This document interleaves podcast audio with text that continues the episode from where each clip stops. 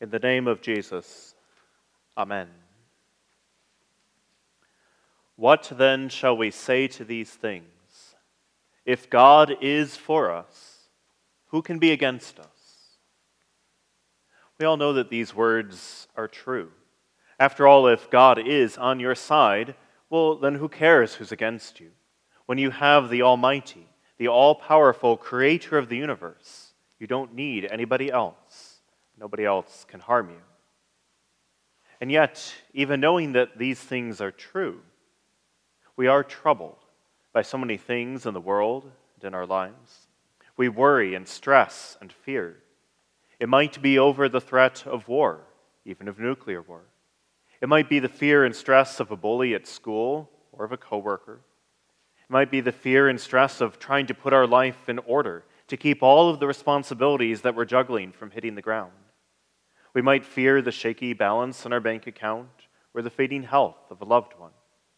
We fear and we lose peace, sleep, and joy. But what is it that we are afraid of? If God is for us, who can be against us? Maybe what we fear is what's in ourselves, the darkness in our own hearts, that we try and try again and keep making the same mistakes over and over and over again.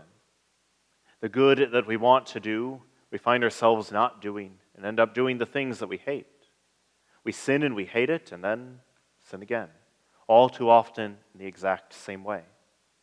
We fear, fear what other people will think of us. We fear ourselves, fear that we'll never be free of our sin, never be free of who we seem to be.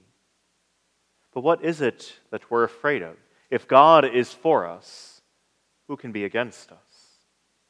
What are we afraid of? Most of the time, I suspect it's not really that we're afraid of all of these other things. We're not really afraid that God isn't strong enough. It's not that we're doubting his power. We know that these words are true. If God is for us, who can be against us? What we doubt, what we fear, what drives all of these stresses and fears that afflict us is that we fear that God is not for us. We're afraid that when all is said and done, that God will not be on our side. It will be left alone. And so St. Paul doesn't follow up these words about if God is for us, who can be against us, with demonstrations of God's power or proofs of Jesus' divinity. No, rather, he follows up these words with encouragement, with assurances that God's love is for you. St. Paul points to the cross. He says, He who did not spare his own son, but gave him up for us all, how will he not also with him graciously give us all things? Look at the cross, St. Paul says. Look, do you see that? God died for you. In fact, God said, You are so precious to me that I will give my son for you before I lose you.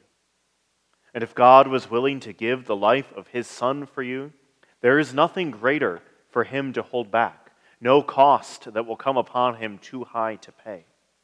God sent his only begotten Son to die for you, so there is no way not a chance in the world that He won't raise you to live with Him. If you want to know that God is for you, then look at the cross. And it can be quite literally helpful to do that. Have a cross that you can look at, whether it's on the wall in your room or in your office, a cross around your neck, a cross you can pull out of your pocket to look at, or even just to hold, to remember that God is for you. God is for you. And that I can say to you, as St. Paul does, with 100% certainty. There are so many things that we don't know.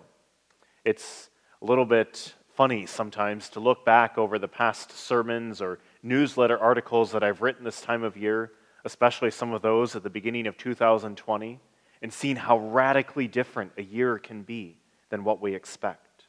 There's so much that we don't know. I don't know what will happen in this coming year. I don't know if the war in Ukraine will end or if it will spread. I don't know if nuclear weapons will be used. I don't know what might happen with that bully at school or with that coworker.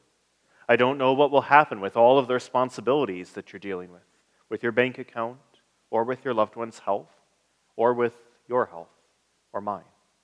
I don't know about any of that. But I do know that God is good.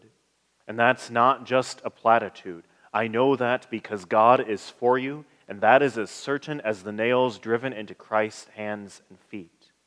It's so certain that Jesus still has those marks of the nails and of the Spirit, because they are the pledge and seal that Jesus is for you, and that there is nothing that God would hold back that is needed for your eternal good and salvation. That is why St. Paul says, If God is for us, who can be against us? What is there in this world that can overcome the love of God poured out for you on the cross? And when it comes right down to it, there's nothing that St. Paul can say to force us to trust that God is indeed for us. But what he can say, he does. He doesn't yell at us for our fears and doubts. He doesn't yell at us for stressing. How can you be worried about things when you know that God is for you? No, he simply encourages us with the truth. And keep in mind that St. Paul had a pretty rough life. Lots of horrible things happened to him. And yet, this is what he says, and he invites you to trust it.